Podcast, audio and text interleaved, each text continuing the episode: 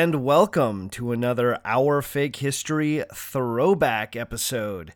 Today, I am throwing you back to episode number 10 Did the Aztecs Think Cortez Was a God? Part 2. Last week, I re released part 1 of this series, so hopefully, you've all had a chance to listen to that one again, complete with my brand new intro at the beginning, giving you my thoughts on part one. Here's what I have to say about part two of this series. First, listening back to your old work is always a bit of a trip and, quite frankly, can be very cringy. Uh, sometimes I really don't like the way I phrased things. Sometimes I really don't like the way I paced things back at the beginning, I think I had this real breathless cadence to everything that kind of bothers me now. But this is the thing when you listen to your old work, it can sometimes be hard to do, right? However, there's a lot of things about this series I still really love. The story of the conquest of Mexico, I still believe, is one of the most interesting chapters in human history. And I don't say that lightly. It is just a, a truly incredible, incredible moment in our past. A tragic moment, to be sure, but my gosh, this story just blows my mind every time. Listening back, I was really happy to hear that I was able to capture some of those moments. However, I was sad that I had to skate past a lot of other really cool stuff in this story. Now, recently in a Q&A episode, someone asked me which episode I'd like to revisit or maybe redo. This is one that I think about because there's so much more to say about this. I should also let you know that back when I first released this episode, that was when I received my first piece of really critical fan mail. Now, I'm not just talking like a negative review. I'm talking a well reasoned email by someone who had listened to every single episode up to that point. She was a listener from Spain, and she took some exception with the way that I treated Cortez in this series. And I have to say, she had a point. In this episode, you'll hear that I call Cortez a creep with an agenda honestly, I, I didn't really hide my contempt for Hernan Cortez in this series. But she made the point that I didn't really give him a chance, nor did I really explore his motivations in a deep or nuanced way. And in fact, I just sort of wrote him off as a greedy pirate. That's a reasonable critique of my approach here. I think I did do that. She was also concerned that I may have played in to another historical myth. This is the so called Black Myth of the Spanish. What was the Black Myth of the Spanish? Well, this was a narrative that was encouraged by many of Spain's colonial rivals, and in particular, the English. This was a belief that the Spanish were particularly horrible or particularly cruel colonial masters compared to, say, the English, the French, or the Dutch. This meant that stories of Spanish cruelty in the New World were often exaggerated and sometimes were made up out of whole cloth. Also, the other colonial powers could do the what about game. You know what I mean? Oh, sure, things are brutal here in British North America, but what about the Spanish? Do you see what they're doing just south of here? Back in 2015, when I first released this episode, this concerned listener thought that I may have been influenced by this myth. She pointed out that while in this episode I take a lot of time to put the Mexica practice of human sacrifice in its correct cultural context, I don't afford that same kindness to the Spaniards. It was a good point. It gave me some serious food for thought. In fact, I think I've been influenced by that email ever since. And since then, I've tried to approach all my topics in a much more even handed way. But with that said, I think the actions of the Spanish in the New World and all other colonial powers for that matter speak for themselves. So, while I think I may have put my thumb on the scale a little bit in this episode, I don't regret being critical of colonialism in general. So, while you're listening back to today's episode, I think you should keep an ear open for my biases.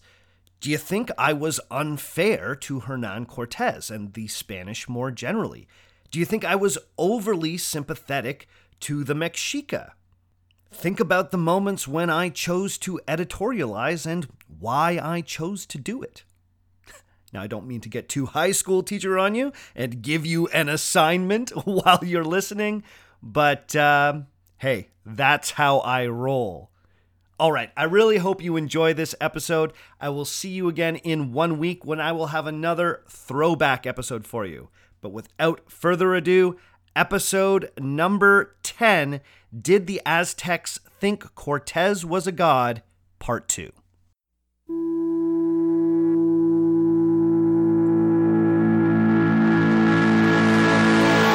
There's a story that two years before the conquistador Hernan Cortez landed in Mexico, the leader of the city of Texcoco, one of the most important cities in the Aztec world, saw a comet streak through the sky.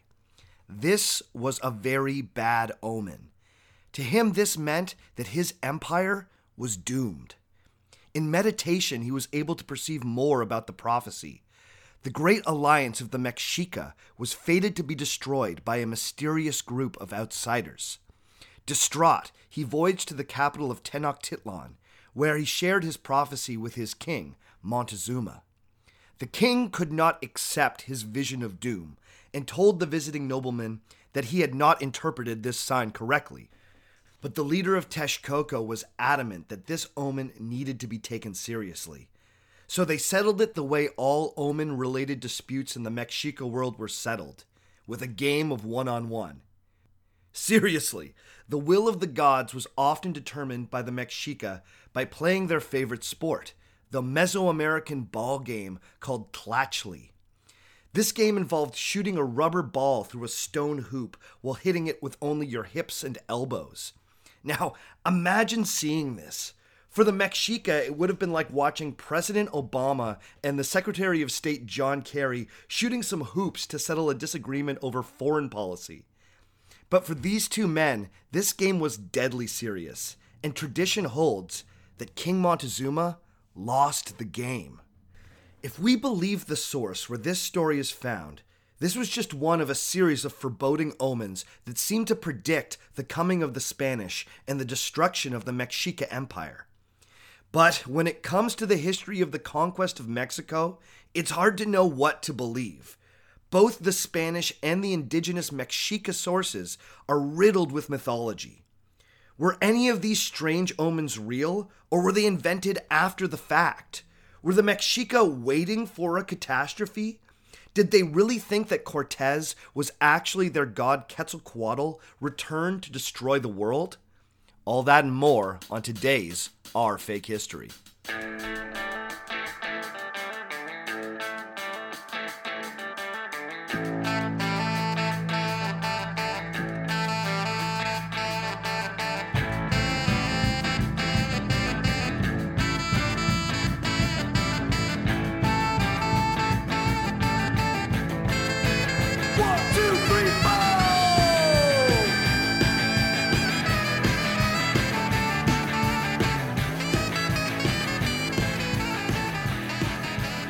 Episode 10 Did the Aztecs think Cortez was a god? Part 2. Hello, and welcome to Our Fake History. My name is Sebastian Major, and this is the podcast where we look at historical myths and try and determine what's fact, what's fiction, and what is such a good story that it simply must be told. This is the second part of our two part series on the fall of the Aztec or Mexica Empire.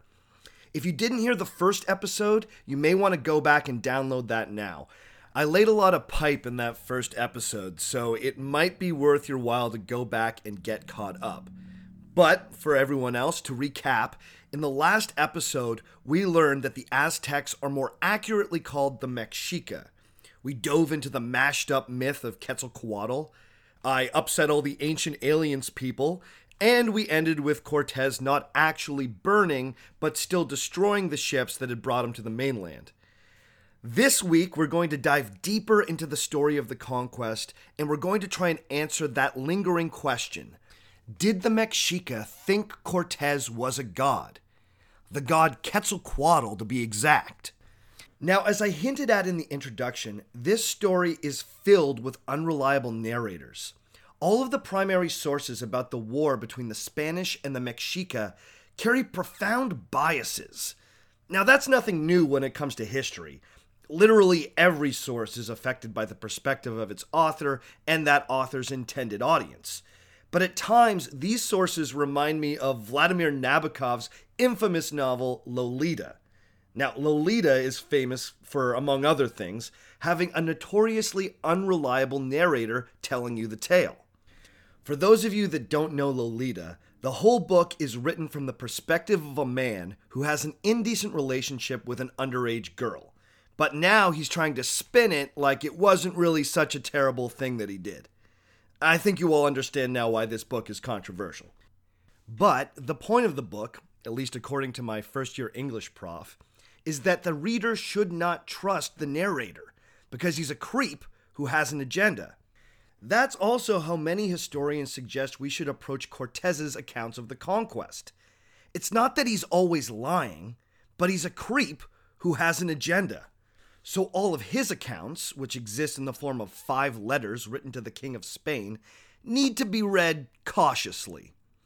The other Spanish source, written by someone who was actually there during the conquest, is Bernal Diaz's The True History of the Conquest of New Spain. Bernal Diaz was one of Cortez's soldiers, and as such, it gives us a grunt's eye view of the whole experience. Diaz's account is fun, and it reads like an adventure story. I've also seen it described as spicy. But Diaz comes with his own baggage. He has bones to pick with Cortez. Like many of the rank and file, he felt ripped off by the Captain General. So he's quick to knock Cortez down a peg or two. Diaz also likes to play up the salacious details like human sacrifice. He goes into all sorts of detail about the sacrifices of the Mesoamerican people, often exaggerating or editorializing about how disgusting it all is. So even though Bernal Diaz offers us a great read, it too needs to be handled with care, especially when it comes to depictions of Mexica culture. But by far the trickiest sources to interpret are those that claim to be from the perspective of the Mexica and other Aboriginal people. Many of these sources were collected by Franciscan monks a few decades after the conquest. One of the most famous of these sources is the so called Florentine Codex, which was completed in the 1550s, 30 years after the end of the conquest. The source was created after interviews were conducted with surviving Mexica elders who were alive at the time of the coming of the Spanish. All of these interviews were conducted by young indigenous men working alongside the Franciscan monk Bernardo de Sahagún. It's in this source that the Cortez Quetzalcoatl connection is made the most explicit. This source also contains the tales of the eight evil omens that prophesied the coming of the Spanish. The version of the myth of Quetzalcoatl that I told you in the first episode also has its roots in this codex. The question is can we trust the Florentine Codex? Those of us who want the indigenous perspective on the conquest are eager to give it some credence as it seems to preserve the experiences and understandings of the Mexica. There's a real desire to simply go, okay, the Aztec source says that they thought Cortez was a god. So we got it from the horse's mouth. Cortez must have been taken for a god. Well, not so fast. Despite the fact that this source seems to settle this issue, it too comes with some serious baggage how much should we trust this source? Well, To answer that question, we need to go back to 1519 and take a closer look at the conquest itself. As we dive into this story, I'm going to call on all of our unreliable narrators to chime in from time to time, and just maybe we'll get close to something like the truth.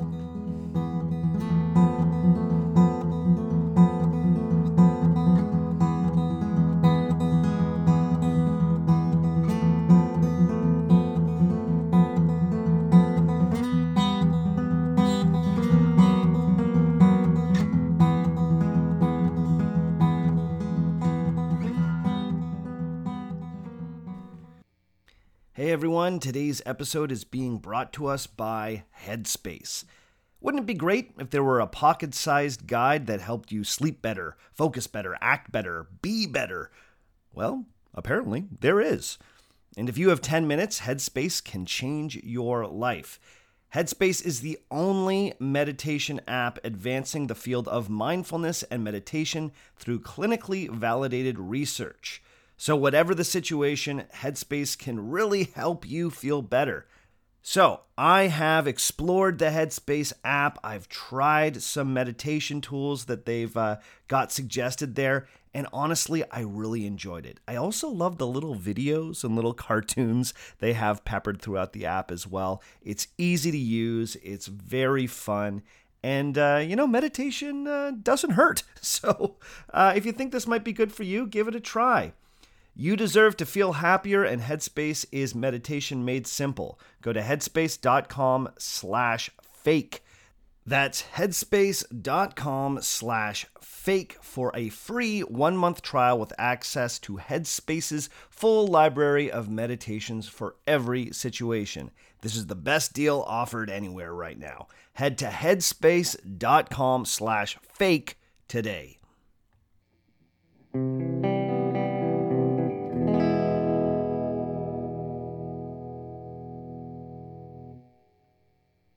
When we last left Hernan Cortez, he had just founded a new town, Villarica de la Cruz.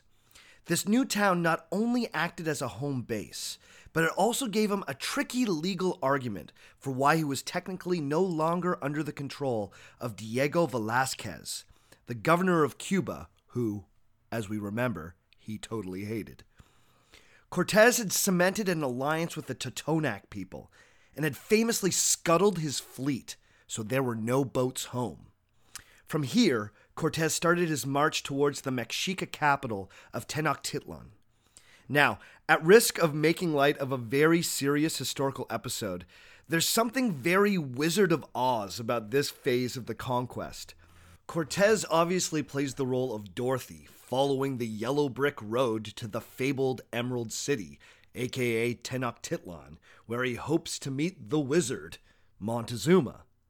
Along the way, he also manages to pick up a number of helpful allies Malinche, the brain, the Totonacs, the heart, and Cortez's most tenacious allies, the Tlaxcalans.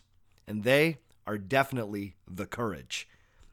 The Tlaxcalans were one of the groups neighboring the Mexica who had managed through warfare to stay independent of their empire. After years of nearly constant fighting, the Tlaxcalans and the Mexica had worked out a strange arrangement where instead of actually going to war, they would compete in a ritual known as the Flower Wars. These were like a combination of the Olympics and gladiatorial combat. Large mock battles where men would be wounded but not killed would be performed for entertainment in one of the host cities. The victorious warriors would be given awards and would gain glory. The losing side would agree to have a number of their warriors sacrificed to the gods.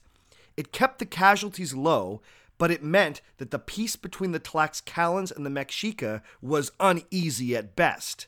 When the Spanish entered Tlaxcalan territory, the local armies came out in force to confront Cortez and his band of adventurers. The battle that ensued was one of the hardest fought in the entire conquest. Bernal Diaz remembered the Tlaxcalans as being some of the bravest and most skilled fighters he had ever faced in the field. But despite their ferocity, their weapons were no match for Spanish steel. Bernal Diaz remembers that the Spanish swords were able to shatter the obsidian weapons used by the Tlaxcalans. But the decisive element in the battle was the Spanish cavalry, as the Tlaxcalans had no tactics for defending against men on horseback. Although the Spanish won a decisive victory, they suffered more casualties in this confrontation than any other since they'd landed in Mexico. The chastened Tlaxcalans, impressed with the fighting skill of the Spanish and learning that they had a common enemy in the Mexica, decided to ally themselves with Cortes.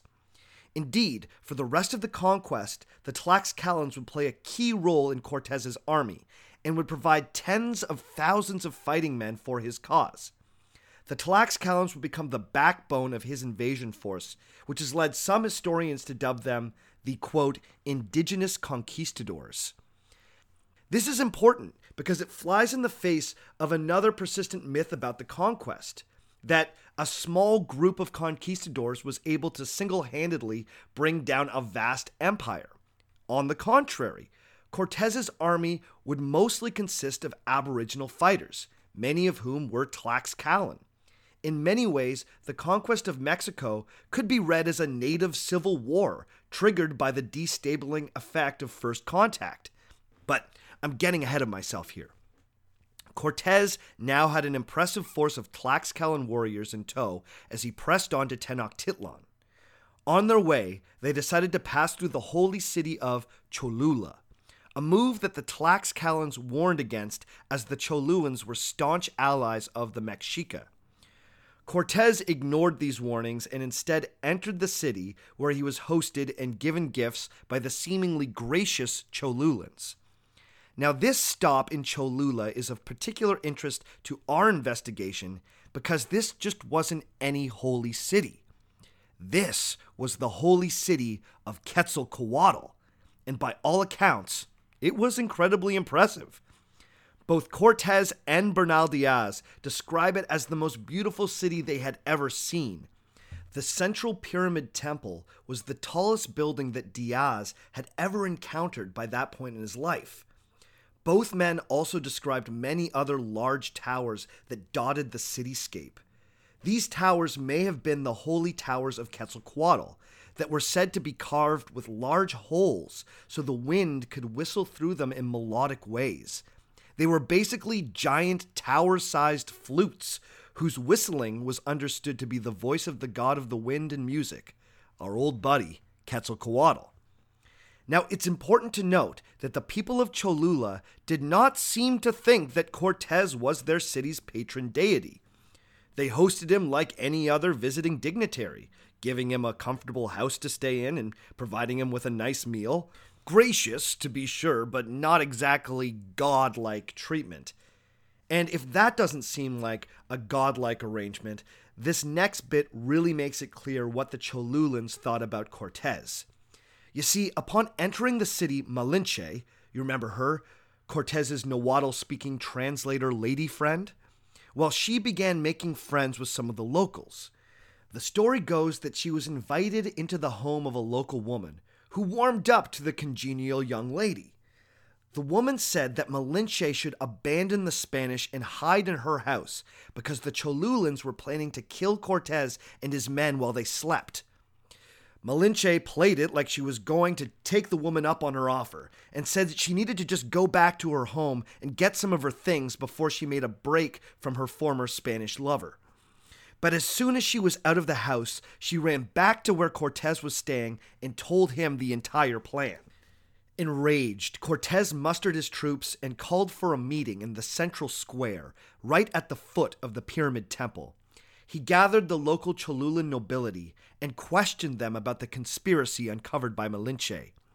We are told that the nobility told Cortez that they had been ordered by Montezuma to resist the Spanish, but they were planning to disobey their king and meant Cortez no harm. Cortez responded to this by seizing a number of high ranking Cholulans and killing the rest of those assembled. He then turned his army and his Tlaxcalan allies loose on the city to pillage, murder, and burn as they saw fit. The holy city of Quetzalcoatl was ravaged, and anywhere between 3,000 and 30,000 people were killed, depending on which source you believe. The massacre at Cholula would become one of the most notorious events in the conquest and would earn Cortez the moniker the Butcher of Cholula. This incident is also notable for us historical mythbusters because it seems clear that this event would have made it obvious to the Mexica that Cortez was not Quetzalcoatl. Even if the Mexica thought it was possible that this stranger from the east might be an incarnation of their god, his conduct at Cholula must have given them at least a moment of pause. I mean, he desecrated the temple of Quetzalcoatl killed the priests of Quetzalcoatl, and massacred the leaders of Quetzalcoatl's holy city. It seems pretty improbable that after that, anyone could have thought that this was the second coming of any Mexica deity, let alone the patron of the city of Cholula. If anything, this massacre sent one message loud and clear to the Mexica the Spanish were dangerous and needed to be handled with care.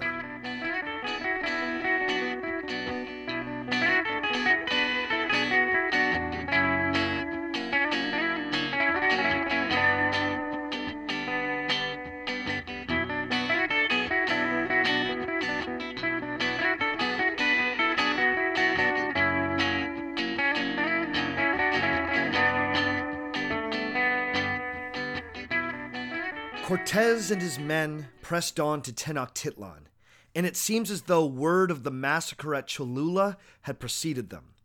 You see, the Mexica welcomed Cortez and his allies into the capital, and the reasons behind that choice have been speculated at ever since. Of course, there are many that have put forward that this is proof that Montezuma thought Cortez was the god Quetzalcoatl, and therefore he was welcoming him like a god. But there are other explanations. Some historians believe that the Mexica were hoping to get a better look at Spanish weaponry in hopes of potentially using it themselves. Others have speculated that Montezuma wanted to avoid another massacre, and he thought that the sheer impressiveness of the city and the opulence of his personal wealth might humble the Spanish and convince them to agree to a reasonable treaty.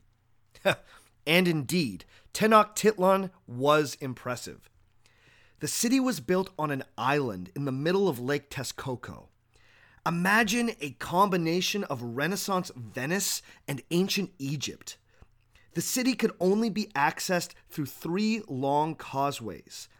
These were thin, man made earthen bridges that were only about three or four meters in width. They also included various drawbridges that could be raised for defense. All other traffic going into the city was by canoe. The canoes could travel all around the city through an interconnected series of canals. Paddling down these canals, you might see beautiful floating gardens filled with fruit and nice smelling flowers. The city was filled with massive architectural wonders, multiple pyramid temples, palaces, botanical gardens, a zoo, stadiums where sports were played, barber shops, restaurants, and the largest open air marketplace in the New World. Cortez estimated that it was the size of the largest Spanish cities of the period, Seville and Cordoba, but historians have speculated that it was in fact much larger. The population has been estimated between 200,000 and 300,000 people, which would have made it one of the largest cities in the world at the time by population. Cortez would note that the architectural details of the temples were so impressive that, quote, no human tongue was able to describe them, end quote.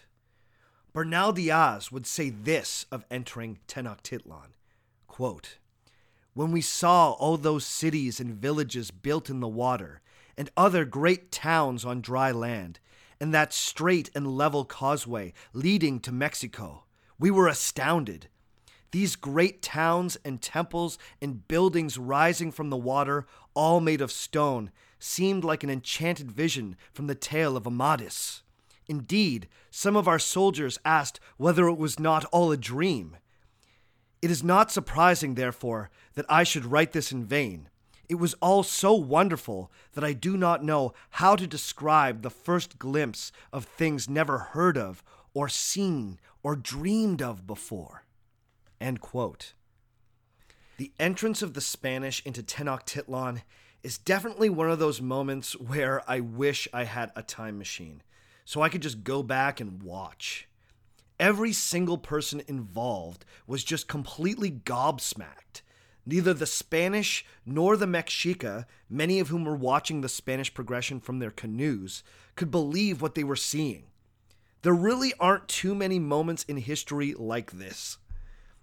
After he entered the city, Cortez and his retinue were formally greeted and at long last were giving a meeting with Montezuma himself. We're told that Montezuma was a tall, good looking man of roughly 40. He wore a magnificent cloak and the traditional crown of quetzal feathers. He had a pierced lip, adorned with a small hummingbird lip ring. We're also told he wore gold soled sandals with leopard skin straps. Now, Montezuma's first conversation with Cortez has been one of the most analyzed interactions in world history, and is another key piece of the puzzle when trying to determine whether or not the great king thought he was in the presence of a god. The Florentine Codex, that Mexica oral account edited by Franciscan monks we mentioned earlier, preserves a speech that Montezuma apparently gave to Cortez upon his arrival. He apparently said, quote, Our Lord, you are weary. The journey has tired you, but now you have arrived on the earth. You have come to your city, Mexico. You have come here to sit on your throne, to sit under its canopy. The kings who have gone before, your representatives, guarded it and preserved it for your coming. The kings ruled for you here in the city of Mexico. The people were protected by their swords and sheltered by their shields. Do the kings know the destiny for those they left behind, their posterity? If only they are watching! If only they can see what I see! No, it is not a dream. I am not walking in my sleep. I am not seeing you in my dreams. I have seen you at last. I have met you face to face. I was in agony for five days, for ten days, with my eyes fixed on the region of mystery. And now you have come out of the clouds and mists to sit on your throne again. This was foretold by the kings who governed your city, and now it has taken place. You have come back to us. You have come down from the sky. Rest now and take possession of your royal houses. Welcome to your land, my lords. End quote. Now, taken at face value, it would seem like Montezuma really thought he was in the presence of a god. He calls Cortez our lord. He says that the conquistador is returned from the sky. He even seems to suggest that the kings of Tenochtitlan were only keeping his throne warm for him as they awaited his arrival. But many have argued that this speech cannot be understood literally. Historians writing more recently have pointed out that this speech employs a high Nahuatl rhetorical style, common in Nahuatl poetry, and as such should only be understood figuratively. But there's also good reason to believe that this speech never happened at all, and if it did, it certainly did not contain any elements of Cortez's divinity, or any suggestion that Montezuma was handing over the Mexica Empire. In her excellent 2003 article, Burying the White Gods, historian Camilla Townsend argues quite convincingly that Montezuma certainly did not think Cortez was Quetzalcoatl or any other god. And any account that suggests that the king simply gifted the empire to Cortez is preposterous. She points out that not even Cortez himself reported that Montezuma took him for a god. And that's something you think a man like Cortez would mention. Even more importantly, she does a good job of explaining why the Florentine Codex, a source that apparently preserves the Mexica side of the story, cannot be trusted. She argues that the Nahuatl speakers who gathered the oral accounts upon which the Codex was based were the sons of the former priests of the Mexica Empire. It was the job of the priests to both see the future and prevent disaster, something that they were completely unable to do when it came to the Spanish conquest. The Codex tells the story in a way that suggests that the priests had seen it all coming. Remember those omens? And they couldn't be to blame because Montezuma had thought that Cortez was Quetzalcoatl. All of this is then edited by the Franciscan priests, who actively try to make the Mexica seem more sympathetic by portraying them as pious, gracious, humble, and undeserving victims of Spanish cruelty. Camilla Townsend also points out that it is in the pages of the Florentine Codex that we get the first recorded mashup of the myth of Quetzalcoatl and the legendary king of the Toltecs, Topiltzin, that we discussed in episode number one. This has led some to speculate that either these Mexica historians or their Franciscan editors, or both, cobbled together the new Quetzalcoatl story. Now, why would they do this? Well, one, it gives the conquest a feeling of messianic inevitability, something that would have felt good to both the Spanish, who were trying to justify their presence in the New World, and, ironically, the Mexica, who were trying to comprehend their defeat. Two, it makes the Mexica priests look less culpable from a Mexica perspective, because they had been planning this for years. And finally, it transforms Quetzalcoatl into a Jesus like figure, as they also added in fun details like he didn't like human sacrifice. This way, the Franciscans could argue that the conquered Mexica deserved better treatment from their new Spanish overlords. Oddly enough, this doctored history may have been meant to help the conquered Mexica in the short term, but in a twist of historical irony, it would end up enshrining one of the most destructive myths about the conquest. Montezuma's speech is just part and parcel of this greater narrative being constructed in the Florentine Codex. And according to Camilla Townsend, that means it simply cannot be trusted.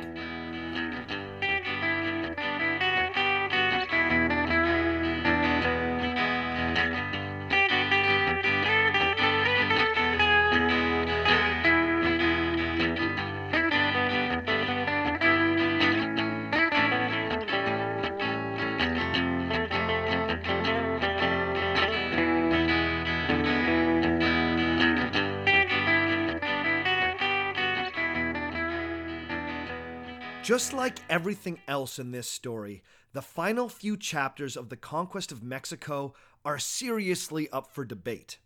Cortez's version of events is that after a week in Tenochtitlan, he gets word from the coast that a group of Mexica have attacked the Totonacs and some of his men that are stationed at Veracruz. He uses this as a pretense to clap Montezuma in chains and keep him under house arrest while ostensibly ruling through him.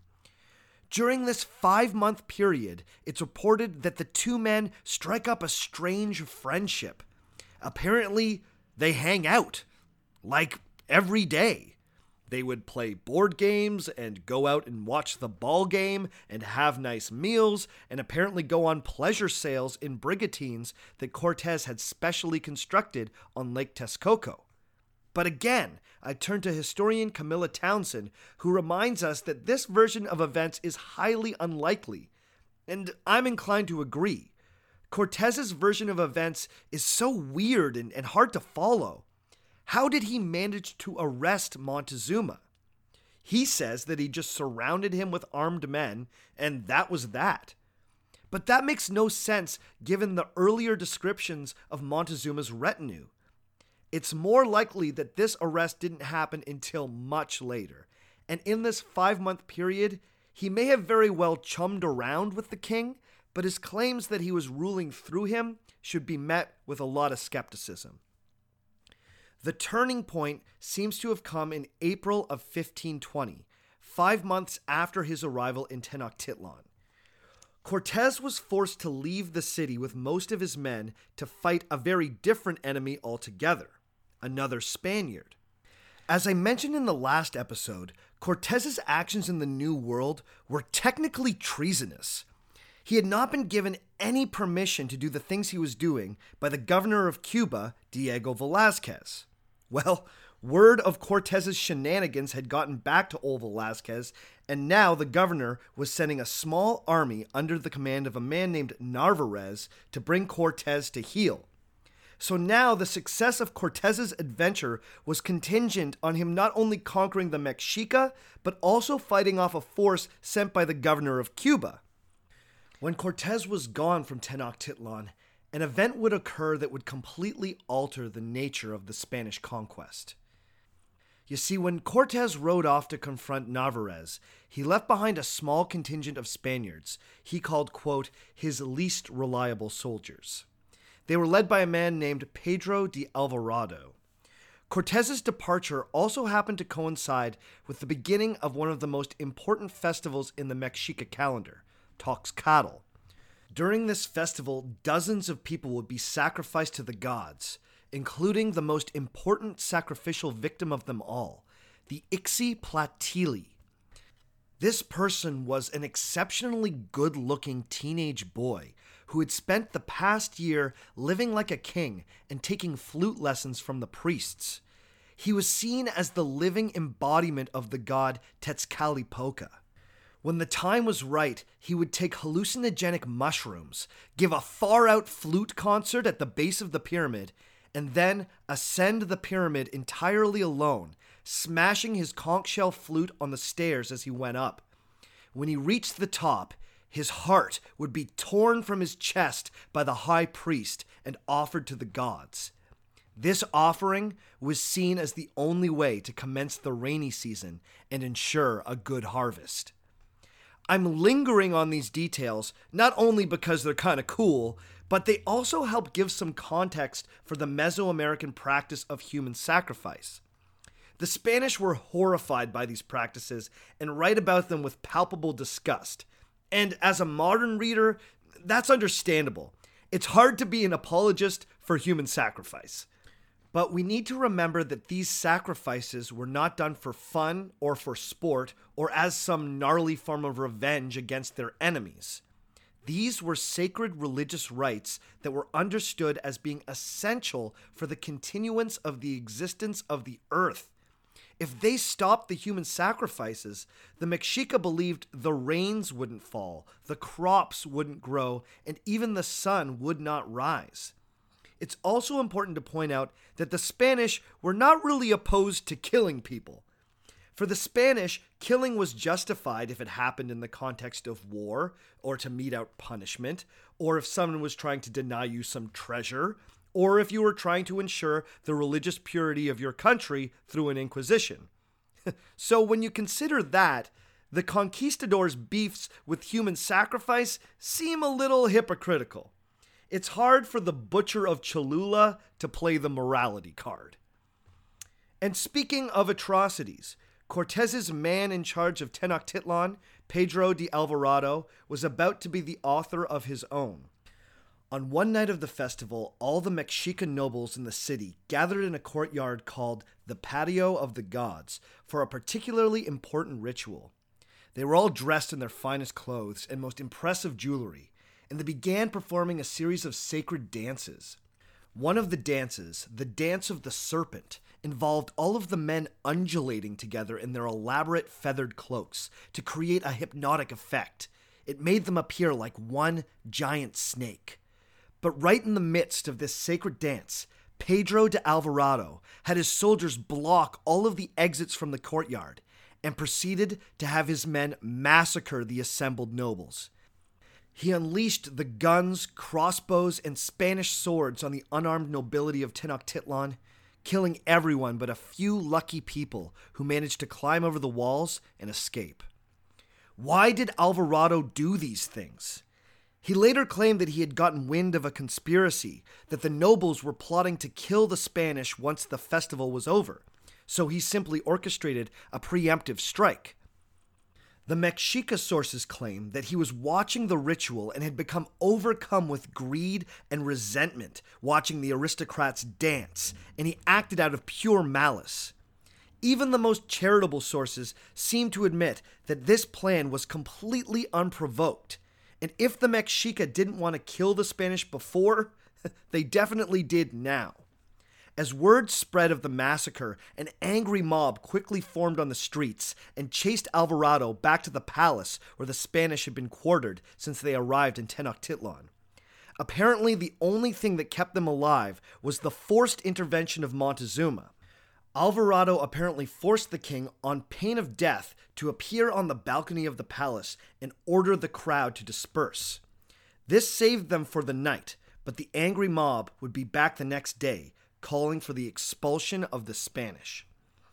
When Cortez returned to Tenochtitlan, after having defeated Narvaez and robbing him of his ships, supplies, and much of his fighting force, he found the city in open revolt.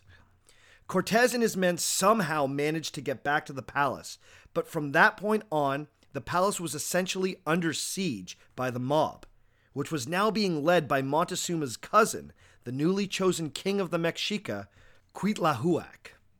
The pretenses of friendship, or at least tolerance, were over. The Mexica wanted the Spanish gone, or dead. They were now in open war. The first order of business for Cortez was for him to get himself and his men out of the city so they could regroup, muster their allies, and return in force. But they were trapped. Between the Spanish and the causeways out of the city, there were thousands of angry Mexica.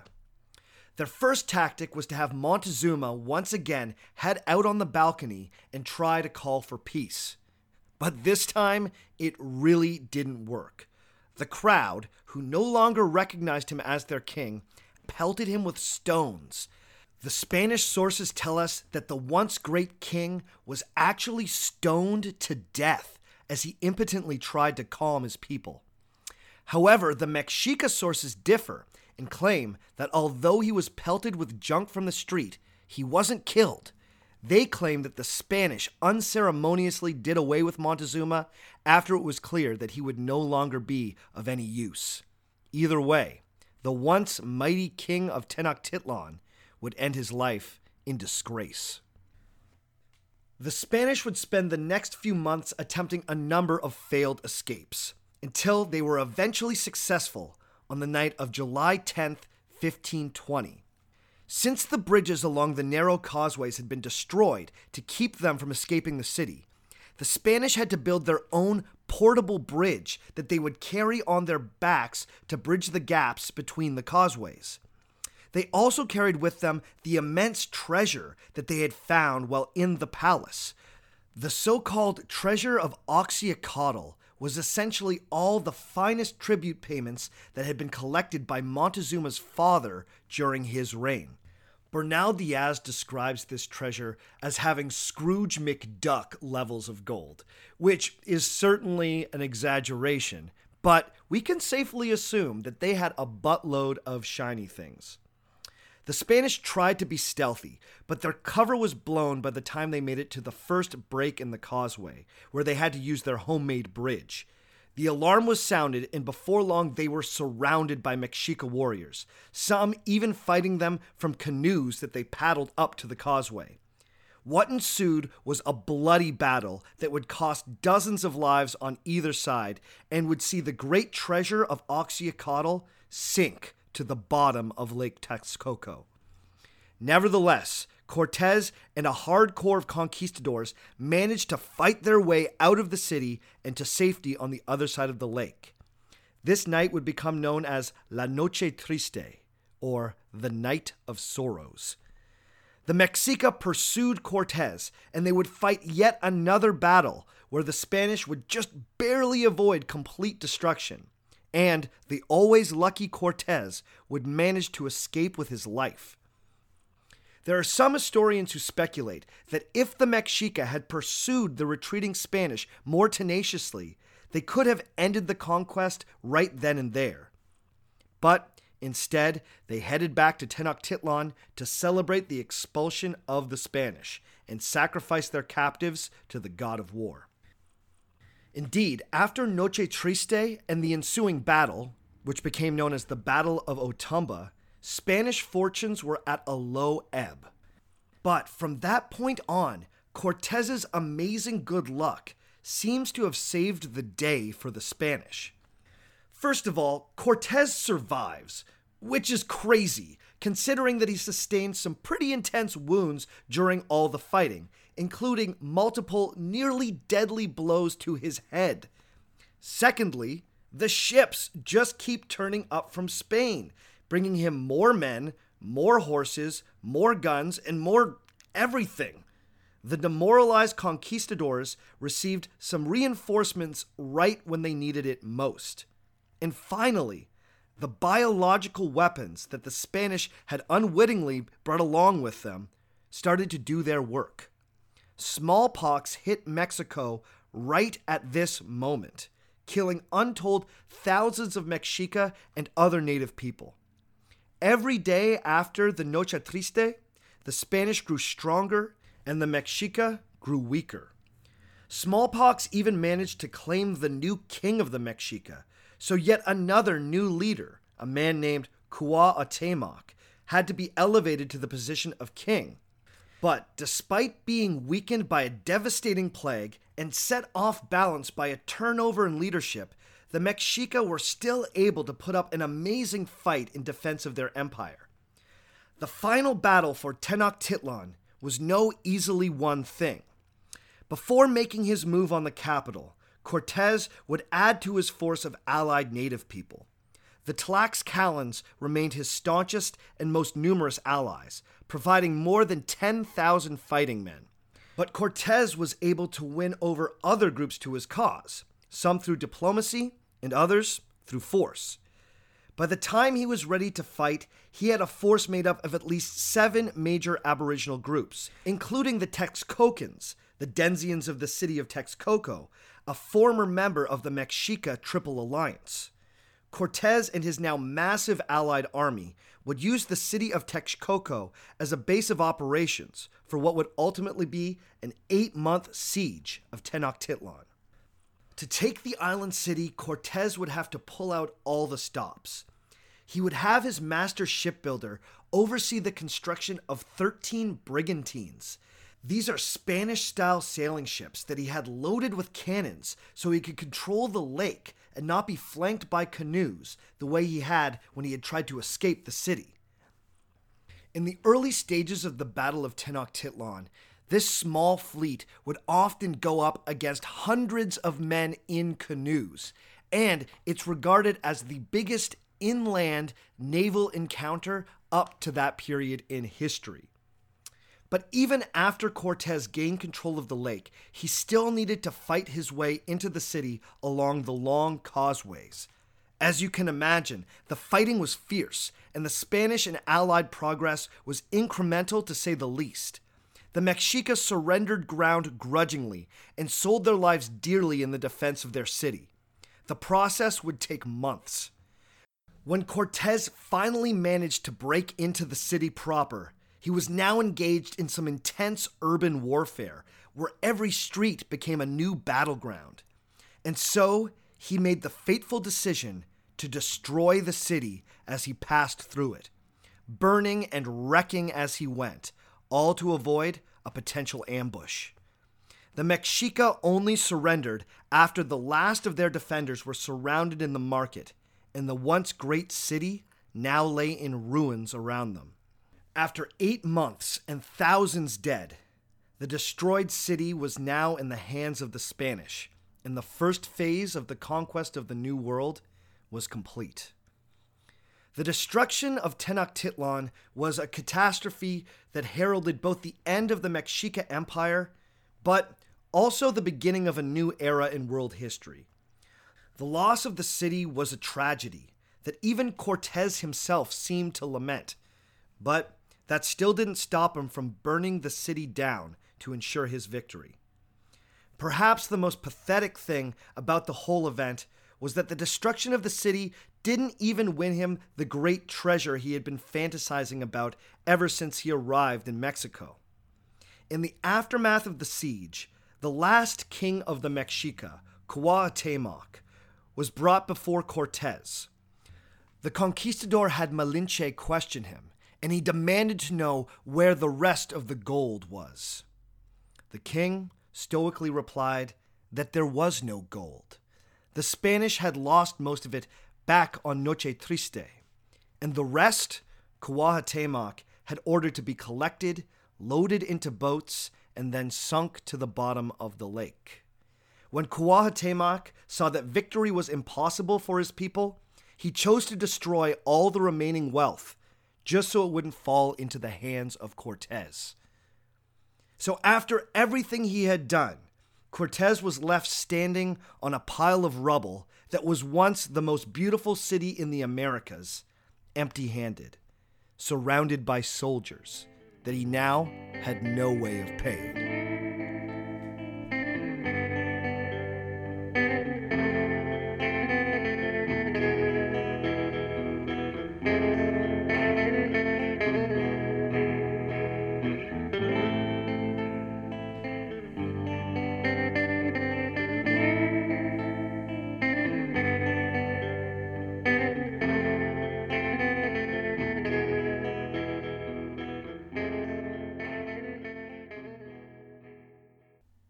Today's episode of Our Fake History is being brought to you by Justworks.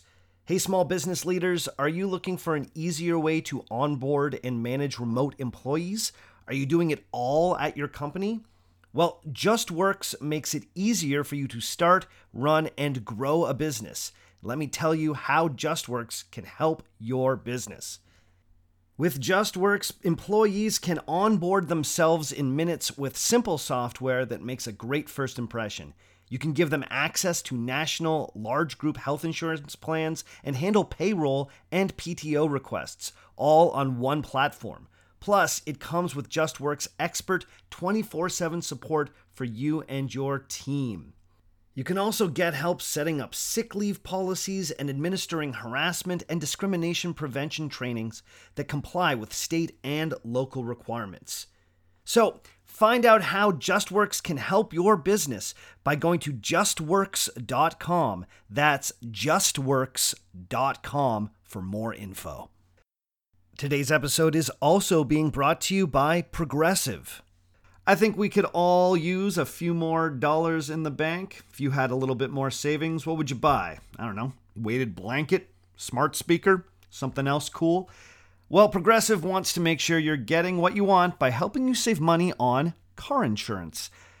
Drivers who save by switching to Progressive save over $700 on average, and customers can qualify for an average of six discounts when they sign up. Discounts like having multiple vehicles on your policy. Progressive offers outstanding coverage and award winning claim service. Day or night, they have customer support 24 7, 365 days a year. When you need them most, they are at their best. A little off your rate each month goes a long way. Get a quote today at progressive.com and see why four out of five new auto customers recommend Progressive. Progressive Casualty Insurance Company and affiliates. National annual average insurance savings by new customers were surveyed in 2020. Potential savings will vary, discounts vary, and are not available in all states and situations.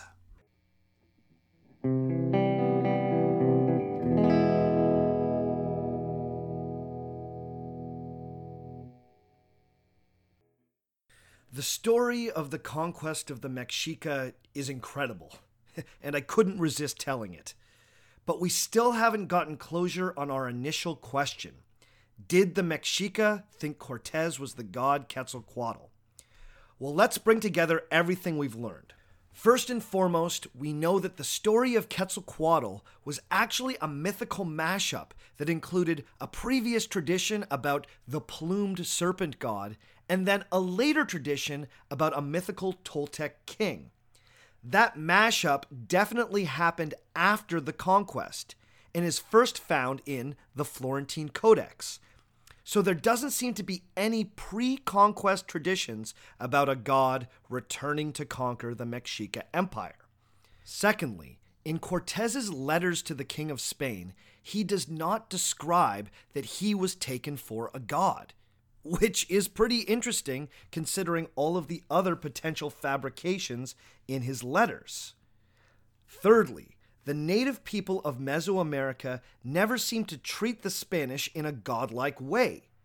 They either make formal treaties with the Spanish or they treat them as violent enemies.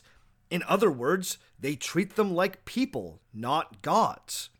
And finally, Cortez orchestrated a massacre in Cholula, the holy city of Quetzalcoatl. It seems unlikely that anyone would have thought he was the god Quetzalcoatl after that. Ironically, the sources that give the most credence to the myth that Cortez was taken for a god are those compiled by the Mexica themselves. But as historian Camilla Townsend points out, sources like the Florentine Codex have their own biases. Although the Florentine Codex preserves the oral recollections of Mexica people, it's also an apology for the priestly caste of Mexica society. Townsend argues that the omens and the references to Cortes being mistaken for Quetzalcoatl were a way to exonerate the Mexica priests for failing the people. Furthermore, the Franciscan monks who edited these sources were also keen to play up the apocalyptic and Jesus like imagery in the text as it fit in with their own religious ideology. So I think we can safely say that Cortes was not mistaken for Quetzalcoatl or any other god. But it is fascinating to me that European chauvinism had very little to do with the persistence of this particular myth. On the contrary, it was the altruistic desire for historians to want to preserve the voice of indigenous people in the historical record that led to both the creation and the perpetuation of this myth. The voice of Native people is so often excluded from narratives about first contact and the history of the Americas in general. So many people are thirsty for it. As such, sources like the Florentine Codex and other documents that preserve the native perspective are needed. But in this particular case, a strange and ultimately harmful myth about Mexica people got baked into their own account of the conquest. Ironically, the people most hurt by this myth were also key in keeping it alive. Okay, that's all for this week. Thanks again for joining us. Uh, this one was a bit longer than usual, and I'm glad that you stuck with it. We're going to be back in two weeks' time with a very special announcement about some exciting things that are coming up in the next month. So check your feed in two weeks. I can't wait to tell you what's going on. Uh, I'll give you a hint it might have to do with ninjas. In the meantime, if you want to get in touch with me, you can email me at ourfakehistory at gmail.com. You can follow along on Twitter at ourfakehistory, or you can join the Facebook group at Facebook slash ourfakehistory. You can also go to the website, ourfakehistory.com, where you can donate to the show. And I have to give another big thank you to everyone who has made a donation. Thanks again. Another great way to support the show is to go to iTunes where you can rate and review the podcast. And I have to say, guys, some of those comments have been so nice. You guys are the best. It's super sweet. I absolutely love it. And thanks to everyone that's been talking to me, reaching out to me, um, sending me emails, uh, sending me stuff on Twitter. Uh, I have been taking some of your suggestions for future episodes. So thanks to everyone that's been suggesting those. Uh, you've really given me some inspiration for the future. So uh, thanks a lot. The coolest thing about this whole process has been building this community with you guys out there. Uh, and uh, I really love that. So I'm excited to tell you what's coming up in the future of the podcast. We got some big plans, guys. So please check your feed in two weeks when we'll get more into that. As always, the theme music for the show comes to us from Dirty Church. You can check out Dirty Church at dirtychurch.bandcamp.com. All the other music that you heard on the show is written and recorded by me. My name is Sebastian Major, and remember, just because it didn't happen doesn't mean it isn't real.